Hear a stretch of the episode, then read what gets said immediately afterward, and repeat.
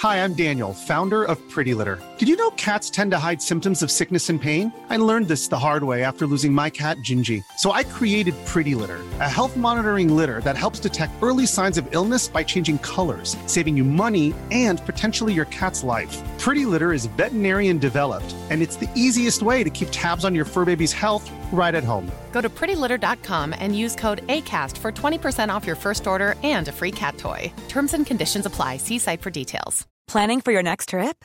Elevate your travel style with Quince. Quince has all the jet setting essentials you'll want for your next getaway, like European linen, premium luggage options, buttery soft Italian leather bags, and so much more. And is all priced at 50 to 80% less than similar brands. Plus, Quince only works with factories that use safe and ethical manufacturing practices. Pack your bags with high-quality essentials you'll be wearing for vacations to come with Quince. Go to quince.com slash pack for free shipping and 365-day returns. There's never been a faster or easier way to start your weight loss journey than with PlushCare. PlushCare accepts most insurance plans and gives you online access to board-certified physicians who can prescribe FDA-approved weight loss medications like Wegovy and Zepbound for those who qualify. Take charge of your health and speak with a board-certified physician about a weight loss plan that's right for you. Get started today at plushcare.com slash weight loss. That's plushcare.com slash weight loss. plushcare.com slash weight loss. What's up, everybody? You are listening to another episode of Life in English. I'm your host, Tony Kaizen. And in this episode, I want to talk a little bit about the idea of hospitality. I was watching a video clip that I'm going to play in just a moment about what it means to be hospitable. This is an interesting idea because I imagine that most of us aren't thinking about the best way to receive people in our homes every day. But even if you don't think about it all the time, I bet there are still some particular things you do when you have a guest in your house. And there could also be some things that other people do to make you feel welcome in their home that you find extremely strange. And this is what makes the subject so interesting to me because the idea of how to treat someone well can depend almost 100% on where you were born and where you were raised. So it's important to consider someone's background when you're trying to communicate effectively, you know? So let's not waste any more time. Let's get straight into the episode. I'm going to play a clip from the Joe Rogan Experience, episode 1237. That's episode 1237, with the American comedian Sebastian Maniscalco. Now, I'll put a link to the video and also um, more information about Sebastian in the show notes for this episode. So take a minute and go visit the website lifeinenglish.net slash EP47. All right, lifeinenglish.net slash EP47. And you can read a transcript of this episode, also access the video and any more information that I mentioned during this episode. All right. Now, after I play the clip, I'm going to share an article that I think you'll find interesting as well. And then we'll get out of here. That'll be it for this episode. All right. So here we go. Let's check out that first clip. Do you have any other hobbies outside of uh, comedy and? Um, I'm not a big hobby guy, but growing up, my parents always used to say, you, "What are you interested in? Do you do anything?" so, uh, well, they got to be happy now, right? yeah, no, they're no, like, no, "Holy they're- shit! Look, it worked out." my hobby is uh, is stand up comedy. Really, I mean, um, I like to cook. Don't get me wrong. I like to travel. Um, my wife and I really, really enjoy going to different places, and uh, I love hotels. It's, uh, I mean, and these aren't really hobbies. It's just uh, I like hospitality. So that's my that's my passion. Uh, I like having uh, people over at the house and uh, making them feel good. That's that's what I like to do. I like to entertain. Um, if I find out you like a specific drink or you like something that's, uh, you know, I, I take I take notice of what people like. So when you come to my house, I got what you like there. That's very Italian. It's very, very Italian. and um, I've always had, you know, I work for the Four Seasons Hotel, and uh, that chain taught me to anticipate people's needs. So anytime I have anything at my house, whether it be a birthday party, a get together, if it's going to be a fight, I make sure when you come over, you are taken care of not only with your alcohol needs. Here's one: I ain't a pot guy, right? I don't. I don't smoke pot. You want to start? Listen, but I got pot at the house just in case you want some. Really? So I thought, you know, you have alcohol, you have beer, Right. you have scotch, you have wine. Right. So what if what if someone doesn't have uh, a, a taste for alcohol and they want a joint? Wow. I got a couple of joints. Where you get it from? PDC from the comedy store? I think I got it from uh, Gino from LA no. Speedweed. no, I think it's uh, what's the Med MedMen? Yeah, MedMen. Yeah, I went Yeah. in there. You went in there specifically just for hospitality. Hospitality. I mean, come on. If you came over and I go, Joe, you want a joint? And you're like, yeah, you want to smoke it? No, I don't smoke, but you know, here, have at it. Just to have. Right. Even a cigar. I got cigar. I don't smoke cigars. You want one? I got it. I don't know. I get a, I get joy in making others happy. So when you looked at your house, did you look at your house and go, "This is a good house to entertain in"? Mm-hmm. Ah, yeah. Because I always see that, like when you see like a YouTube video on a home and they're showing the home, so a wonderful entertainer's home, like an entertainer's home. That's what I. What does that mean? A singer? Fuck that mean. Guys playing the piano? What does that mean? I like I like a living room that bleeds into the kitchen. All right, that's that's I like that. Uh, right, right. There's not really a uh, a wall in between Yeah. the two. It's got to be, and then I like indoor outdoor. You live in California. I like the ability Yes. to go outside. Maybe you want to have a drink outside and bring it back in. I just I just like the different. That's what they that's what they're talking about when it's an entertain. I like a fire outside. Oh, yeah, fire, fire yeah. pit. Fire pit. Do you try to bring people, like if you have a party, do you try to bring people over that you think would have interesting conversations? Yes, um, although we have a problem at this particular point. We're in a transition period. Um, we have a child, so I don't know if you went through this, but a lot of uh, sometimes when you're coming from a not a single couple, but a couple with no kids, and now you have kids. Now you're you're finding other people who have kids, Yeah. right? So that's where we're in. We're uh, we're not yet into the preschool. Uh, so we're kind of in limbo. We're looking uh, for new friends. Right. Not that our old friends are are bad. It's just now we have other obligations. We have a child. We can't. We maybe can't go out at, to dinner at eight o'clock at night when we, like we used to. Now we're now we're looking to bring it to the house. Yeah, no, I know exactly what you're saying. We went through that exact same transition, and a lot of times you pick up some dead weight along the way. you run into these people, and the only thing they have in common is the kids are the same age, and then you have to talk to some fucking guy. Oh, and they give you ear beatings about their job. And Yeah. you're just like, you, you just, some people are just not interesting. It's unfortunate.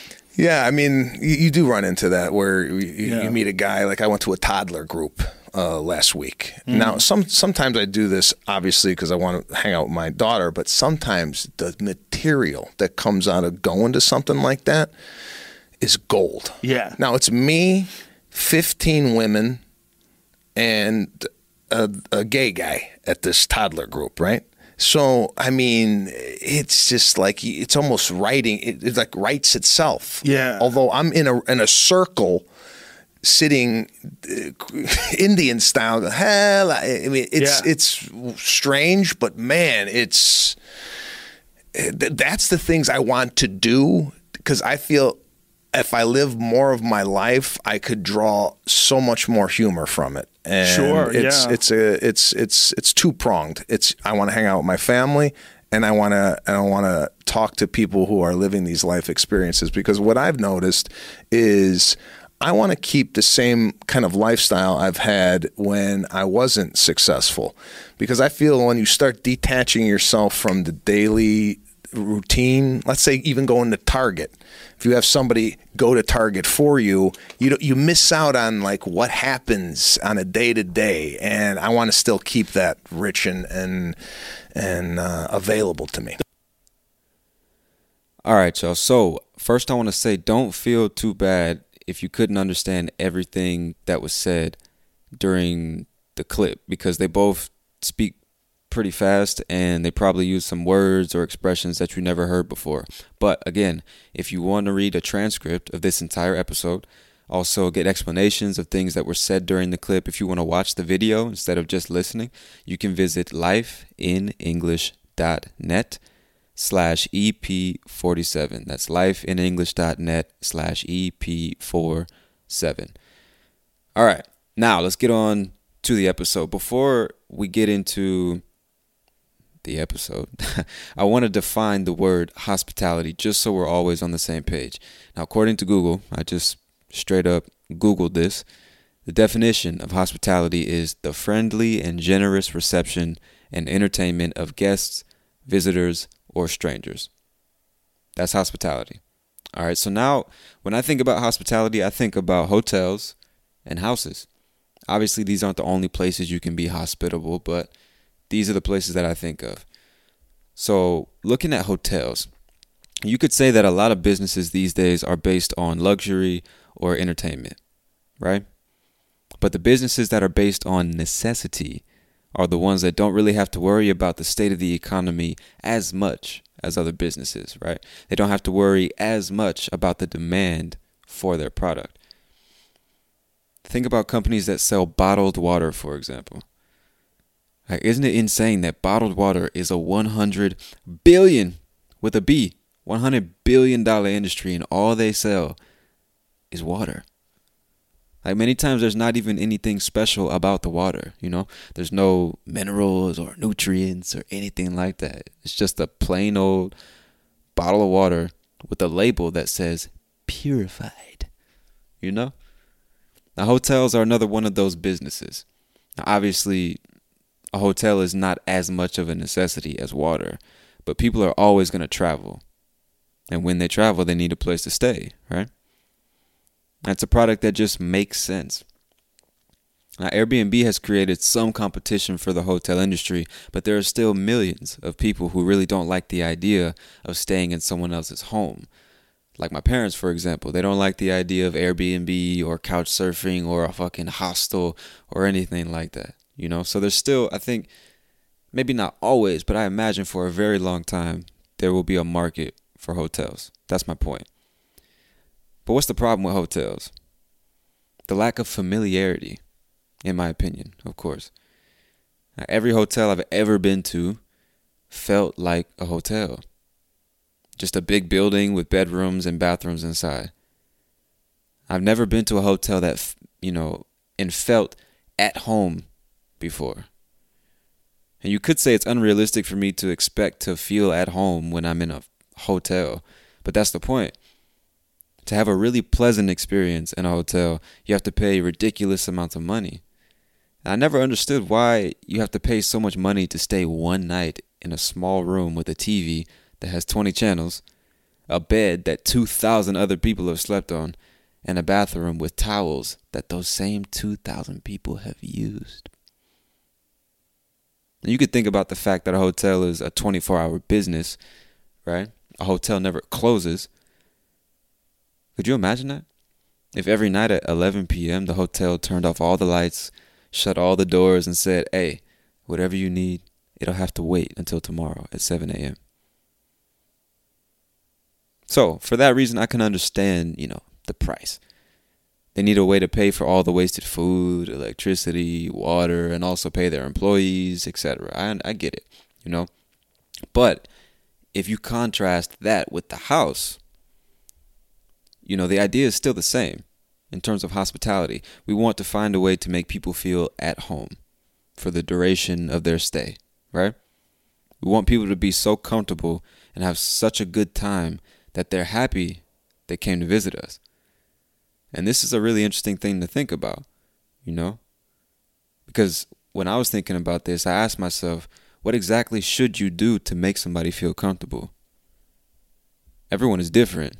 So, how do you go about or how do you start to find out what makes each person comfortable? Is it possible that the definition of hospitality changes depending on your culture? What does it mean to be hospitable in your country or my country or someone else's country? You know?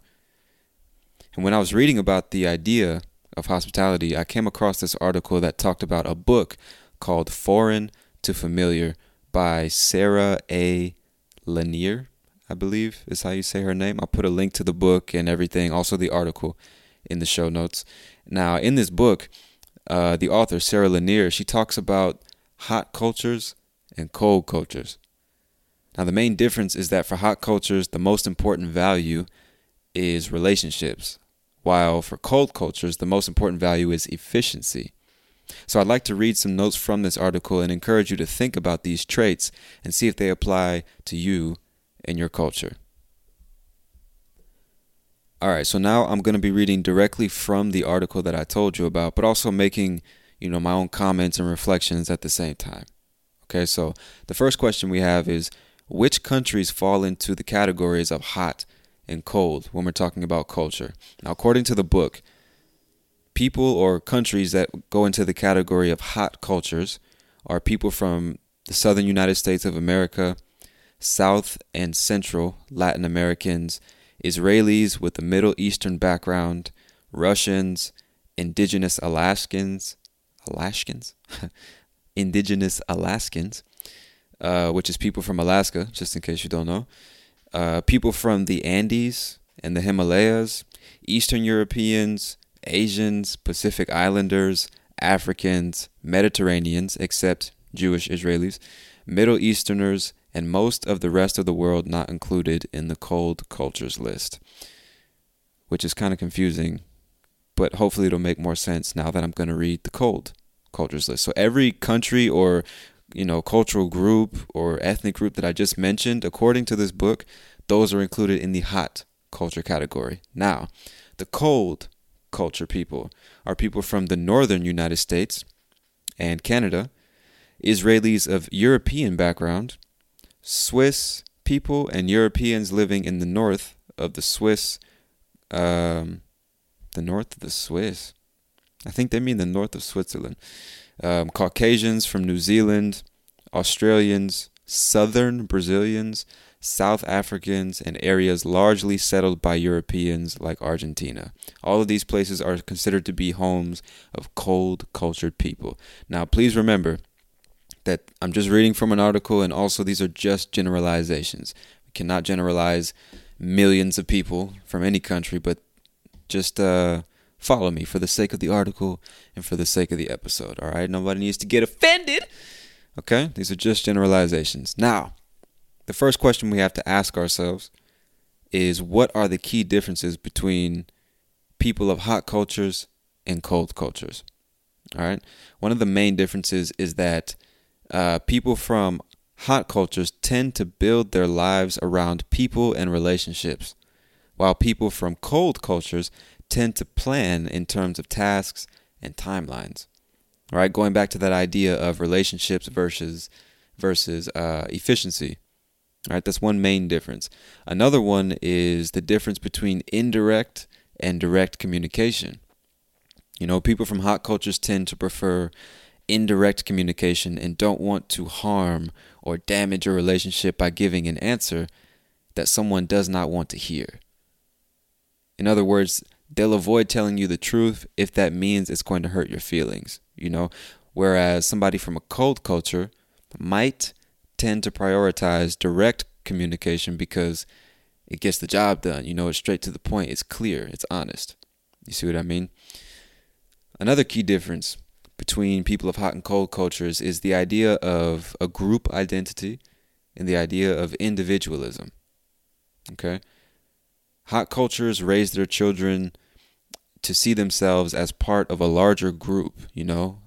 For example, a family or a school or a church or a community or even a city or a country, you know?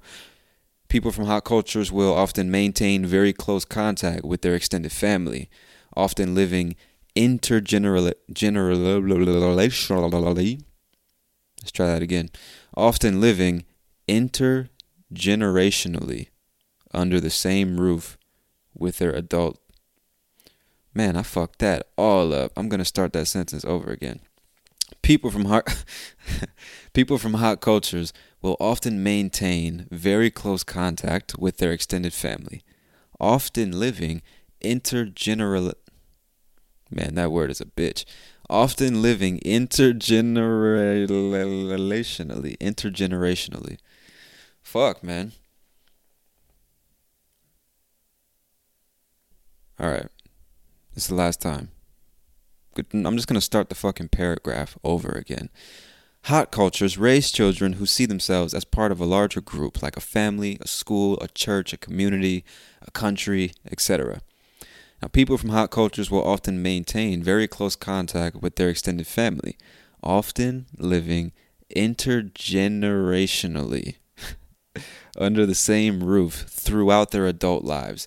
In other words, another way you could say that is people from hot cultures will very often maintain close contact with all of their family members, not just their immediate family members, and many times they will live with many generations inside the same house. For example, you have the grandkids, right? Uh, the kids, the parents, all in the same house. So, for example, I'm 25, which means I have, you know, my nieces and nephews living in the same house as me also my brothers and sisters, also my parents, and maybe even my grandparents. Everybody in the same house.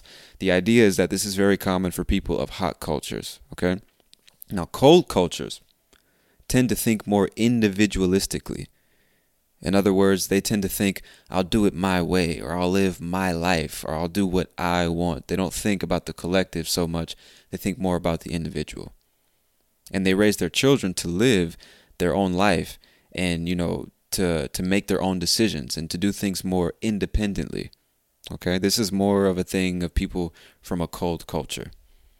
Now, another difference, another key difference, and the last one on the list is the difference between inclusion and privacy.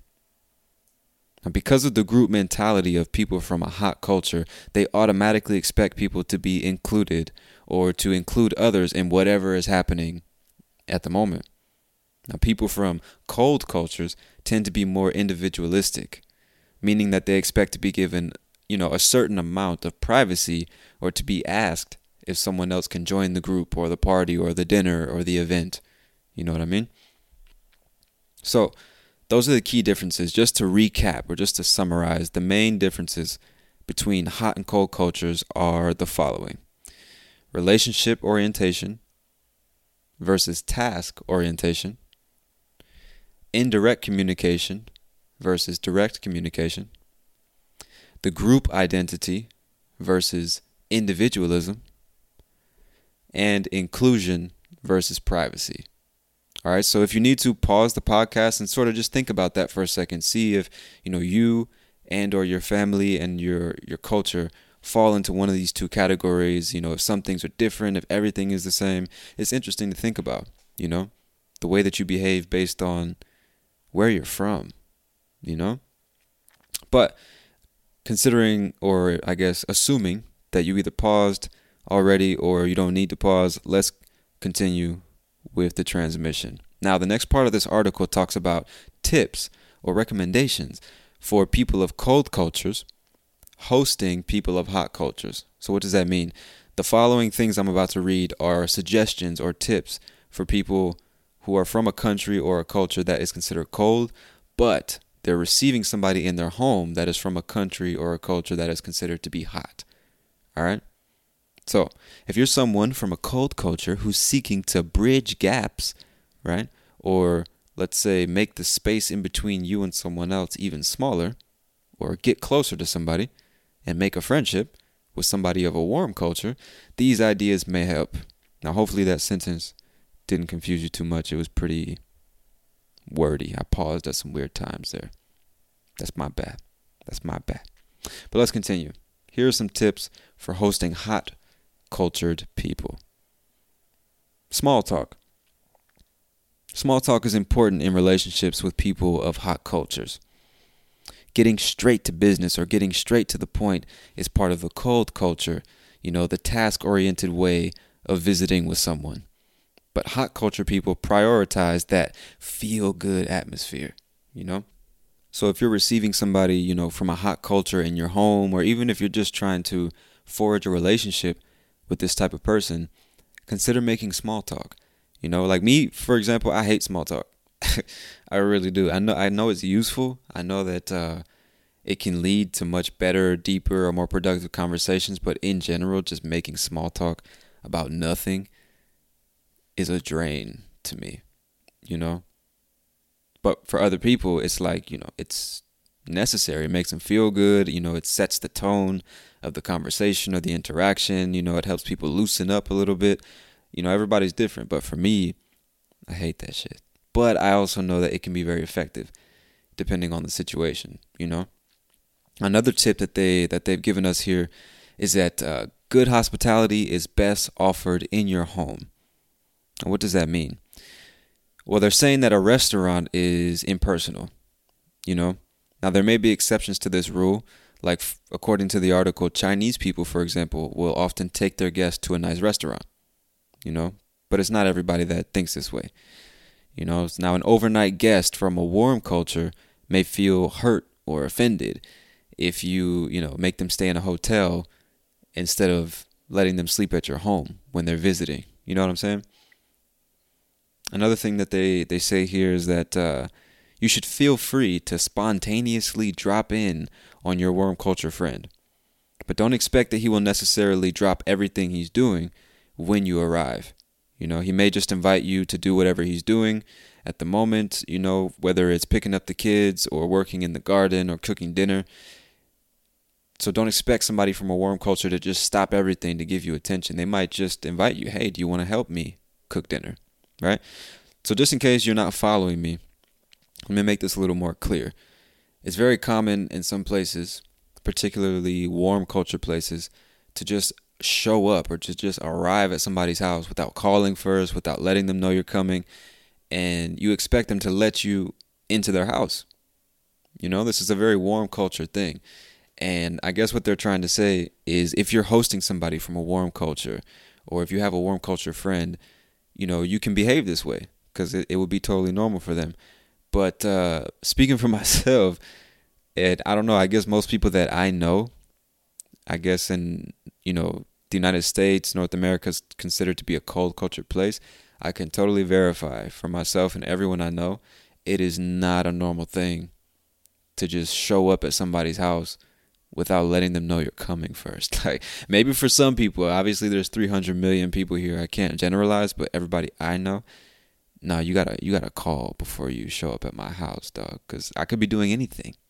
I might not even be home. So for you to just decide I'm gonna get in my car and drive to this person's house, and they really expect them to just let me in, regardless of what's going on. Where I'm from, that scene is like you know, not disres I mean disrespectful, it's also just like a lack of courtesy. You know what I'm saying? But the point is everybody's different. You know? So anyway, let's get on with the article. Another tip that they give us here is that you should avoid yes and no questions. Because that way you won't have to embarrass your friend uh, who is from a warm culture. You know? Like because for people from a warm culture, being friendly is essential you know, the way that you ask your questions or you make your statements is very important because you don't want to offend somebody by being too direct, right? A hot culture guest may value making you feel good more than telling you the truth, right? It might be difficult to tell when someone of a hot culture needs to say no, but is simply saying yes because he or she wants to preserve your relationship, right?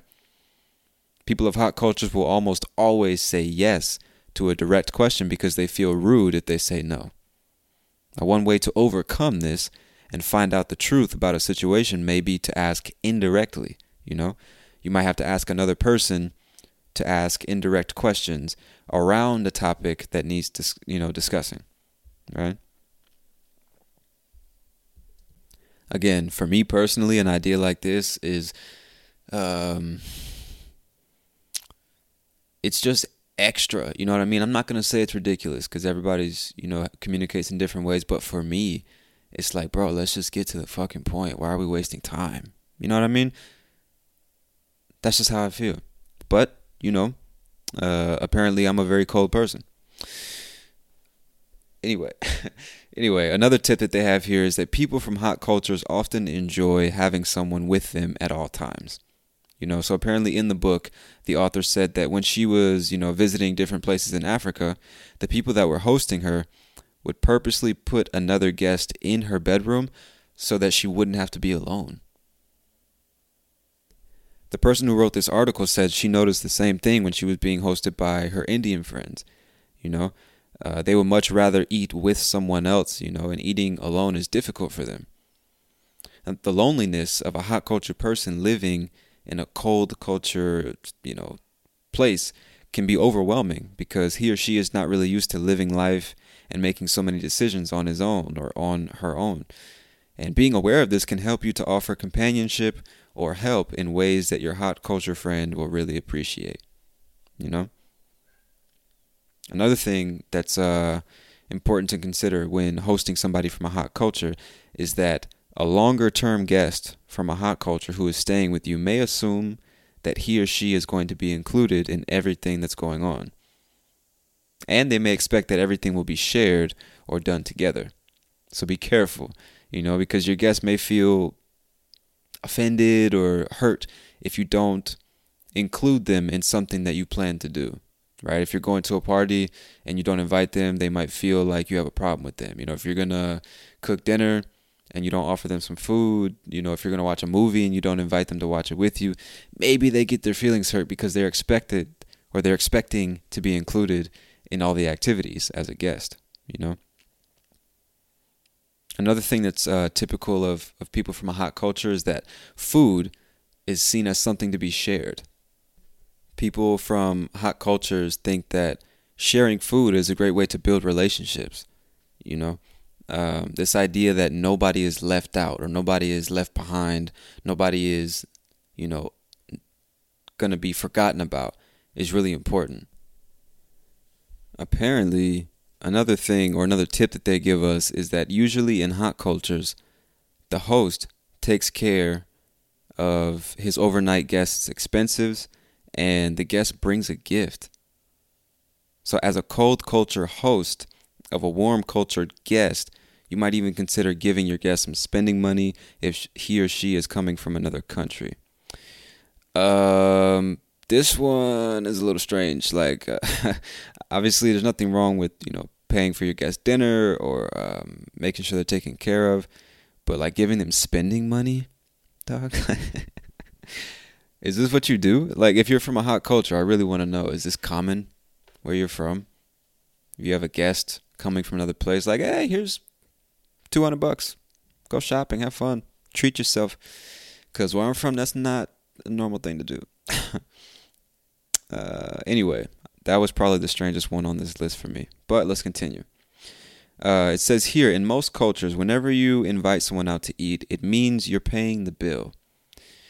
This one is really complicated, man, because it really depends on the person. I don't know if this is if you can apply this to an entire culture. Because in my mind, if somebody asks me, "Hey, do you want to go get something to eat?" I don't assume that they're going to pay for me. You know? I would actually I would if it's not clear that they're going to pay, then I would make it clear. You know what I'm saying? I would have to ask, it's like, well, are you buying? or what because that way you just avoid any kind of confusion because I'm, I imagine there are a lot of people that assume that you know if they say hey do you want to go get something to eat? it means that they are paying. But other people it just means do you want to come with me? I wasn't gonna buy you no fucking food. You got a job nigga. You know what I mean? But anyway it's just something interesting to think about. And just so you know if I invite you to get something to eat I'm paying which is why I almost never invite well, I almost never invite people to eat with me. uh, all right. So to, again, uh, these are just tips and generalizations. So let's get to the last one on the list for hosting people of a warm culture. The last tip is that uh, whole families are usually included in events outside of the workplace. So people from warm cultures don't really understand the adults only events in the same way that people of cold cultures would. For example, if we have a party here in the United States, it's really common, like adults only. Don't bring your kids, don't bring, you know, any adolescents, anybody underage, adults only. This is an adult party. Whereas in many other places, there's no such thing. If we're having a party, everybody's invited. You know, the kids come, the teenagers come, the adults, the you know, the the elders, everybody's involved in the party. and everybody has a good time. You know? It's interesting to think about as well because it's totally true. Like I've I've uh, been to parties where it's adults only, and then I've been to other parties where, you know, everybody's welcome, and uh, I never really stopped to consider that might be a cultural thing, you know. But anyway, we are at 33 minutes. God damn it.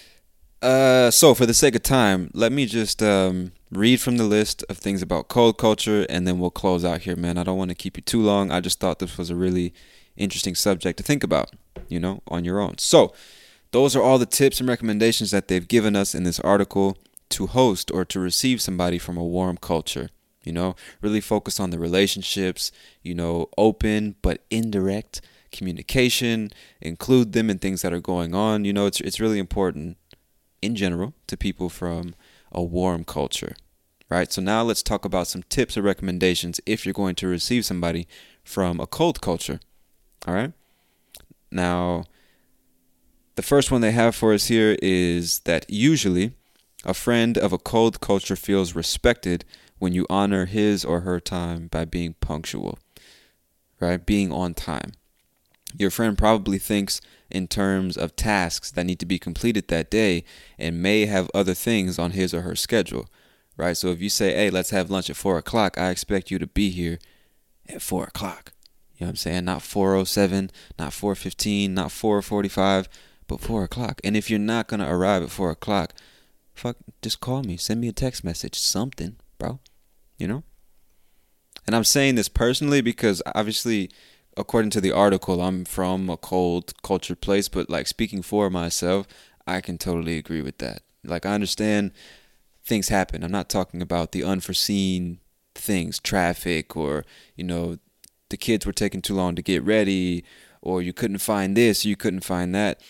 Shit happens. I totally understand that, but just a complete disregard for a schedule or the time that we agreed to do something or go somewhere, it's like, bro, what the fuck, man?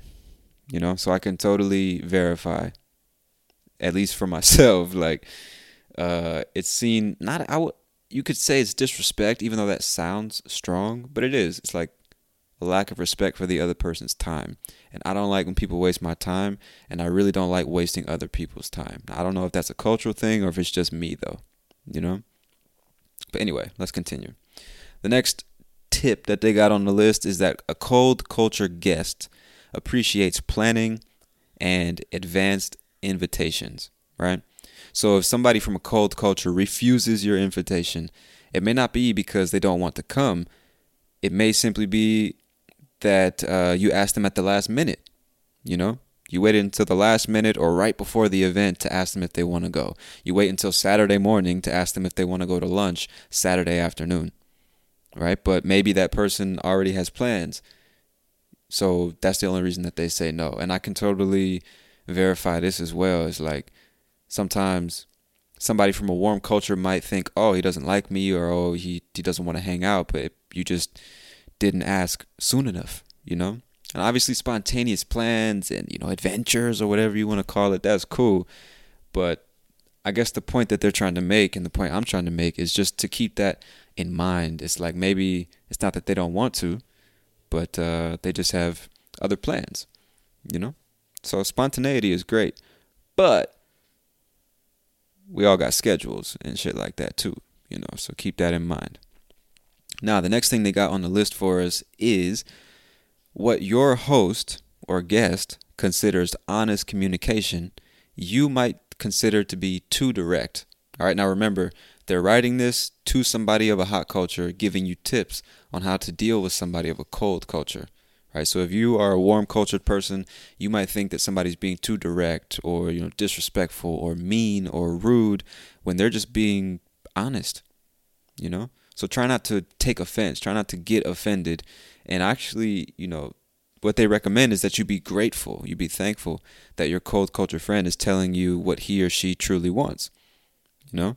So if you ask somebody what they want or what they prefer or what they need, you might not get the answer that you want to hear, but normally you'll get the truth, you know? And again, I can only speak for myself, but that's totally true because uh, I'm not going there are very few cases where I'm going to sugarcoat something for somebody. Now, what does it mean to sugarcoat something? Uh, well, literally, it means to coat something in sugar, like a like a cookie, for example. If you bake a cookie and then you sprinkle sugar all over the top and all over the bottom as well, you just covered the cookie in sugar. It's now coated in sugar. So when we say sugar coat something in terms of speaking, what we mean is instead of saying it directly, just telling somebody the way it is, saying what you have to say, you find all these extra beautiful ways, all these extra words, and this nicer way to say something so that it's easier for the other person to take and digest, right? Because it's sweeter, it's, it's covered in sugar. It's much more pleasurable to eat a cookie that's covered in sugar, right? So that's the idea. So I'm not going to sugarcoat something for somebody. I'm just going to tell you the way it is. And again, I have to stop and think myself, is that culture or is that just the way I am? And I would say it's a little bit of both because not all Americans, uh, not not even all the people I know personally, are extremely direct, and not everybody's indirect either. I think that really depends on the individual, but in general, I could say yeah, people from the cold cultures are much more direct, and people from warm cultures are much less direct. all right, uh, let's get on to. Is this the last one? No, it's not. The next tip on the list is if your cold culture guest is staying with you overnight or for an extended period of time, he or she may enjoy having some time alone. People of cold cultures generally appreciate privacy and or a private room to sleep in whenever possible. Okay? So it's a good it's how can I say this? It might be a good idea to start a conversation or ask or before asking a, a question that you have, you might ask your friend, you know, do you have a minute to talk? Or is this a good time to ask a question? Or, you know, do you need some alone time? Now, of course, these are very direct questions that you might feel uncomfortable asking, but I think the point they're trying to make is just remember that people of cold cultures, they really value their privacy. They don't like people invading their space or taking over their time or anything like that. So it could be a good idea just to check like, hey, is this a good time? You know, what's going on? Do you have something going on at the moment? Should I come back later? what do you want to do? You shouldn't just assume that every time is a good time just because you're friends, just because you're family, just because they're a guest. I think that's the point they're trying to make. Okay? Another point that they are trying to make here is that people of cold cultures may or may not include family members in invitations to socialize outside of the workplace. So be sure to indicate whether family and friends are also invited to a party that you're going to have. And again, this goes back to the idea of the adults only party or the everyone invited party, right? Because somebody from a cold culture, if they're an adult, you know, they're 40 years old and you invite them to a party, they might assume that the kids are not supposed to be invited or friends are not supposed to be invited. They might just come by themselves. And then you're confused. It's like, well, why didn't you bring the kids? Why didn't you bring the family? It's like, well, because you didn't tell me to, you know? So a simple detail like that can cause uh, the strangest of misunderstandings, you know? It's interesting to me. Now, the last thing that they have on the list here is if you are staying with a cold culture host, be aware that in cold cultures, hospitality is often seen as something that takes the host's full attention. This is interesting too. You know, it doesn't matter if it's for an afternoon or if it's for a week, you know? uh, people from a cold culture, including myself, when we think about hosting somebody, receiving somebody in our home, it's not something like, oh, just come in and make yourself at home. It's like, I want to make you feel at home. I'm going to give you my full attention. I'm going to make sure that you have what you want to drink or eat. Everything you need is here. Or if it's not here, I can tell you where, when, or how to get it. You know, it's, it's, a, it's a task that requires all of my efforts because I want to be a good host. Whereas somebody from a completely different culture or the completely different mindset might say, "Hey, just come in, do what you want, man. I'll be back here. Uh, I'm cooking dinner or I'm on the computer. Make yourself at home. Feel comfortable." They don't necessarily think of it as I have to do all these specific things or dedicate all my time to this. It's more like, come on in and you know, do what you want. Your family. So it's interesting to think about, you know, your mentality, but also the way somebody else thinks about hosting you. And that was the whole point of this episode and the article and the book is to stop and consider you know, is the way somebody treating me what I think it is, or am I interpreting it interpreting it in the the correct way? You know, it's interesting to think about that because things that we kind of take for granted or we assume is normal just because most people from our country behave that way. When you start to talk to people from other places, you quickly realize it's like what you we quick you quickly realize what's already obvious. We just tend to forget is that everybody's different, man. Everybody's different. Obviously, each individual is different, but just people from different countries or cultures, you know, it's completely different ways of life to consider and understand and, you know, not critique, but uh, analyze, let's say. It's a really interesting thing to do, in my opinion, you know. But we are already reached 44 minutes, my friend. I haven't done an episode this long in a while. So if you've made it to the end, um, before I do the outro, I would challenge you again just to stop and think about your culture, your mentality, you know, um, the way that you do things, the way that you communicate with people, and the way that you host people. You know, things also things that you do as a guest. What does it mean to be a good guest where you're from or in your mind? You know, I just think it's a really interesting topic to think about and also discuss. You know what I'm saying? So discuss it with your friends or your language exchange partners or your family or even me. Feel free to send me a message, man. You can go to lifeinenglish.net slash contact.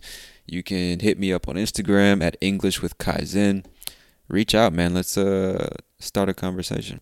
But that is finally it for this episode, man. If you've made it to the end, I'd like to say congratulations. Also, thank you for your time and attention, man. Hopefully, you enjoyed. And uh, that's it for now, man. This has been another episode of Life in English. I'm your host, Tony Kaizen. And I'll talk to you later. Peace. Hi, I'm Daniel, founder of Pretty Litter. Cats and cat owners deserve better than any old fashioned litter. That's why I teamed up with scientists and veterinarians to create Pretty Litter. Its innovative crystal formula has superior odor control and weighs up to 80% less than clay litter. Pretty Litter even monitors health by changing colors to help detect early signs of potential illness. It's the world's smartest kitty litter. Go to prettylitter.com and use code ACAST for 20% off your first order and a free cat toy. Terms and conditions apply. See site for details. Mom deserves the best, and there's no better place to shop for Mother's Day than Whole Foods Market. They're your destination for unbeatable savings, from premium gifts to show-stopping flowers and irresistible desserts. Start by saving 33% with Prime on all body care and candles. Then get a 15-stem bunch of tulips for just $9.99 each with Prime. Round out Mom's menu with festive rosé, irresistible berry chantilly cake, and more special treats. Come celebrate Mother's Day at Whole Foods Market. Hey, it's Paige DeSorbo from Giggly Squad. High quality fashion without the price tag. Say hello to Quince. I'm snagging high-end essentials like cozy cashmere sweaters, sleek leather jackets, fine jewelry, and so much more. With Quince being 50 to 80% less than similar brands. And they partner with factories that prioritize safe, ethical, and responsible manufacturing. I love that. Luxury quality within reach. Go to quince.com slash style to get free shipping and 365 day returns on your next order. Quince.com slash style.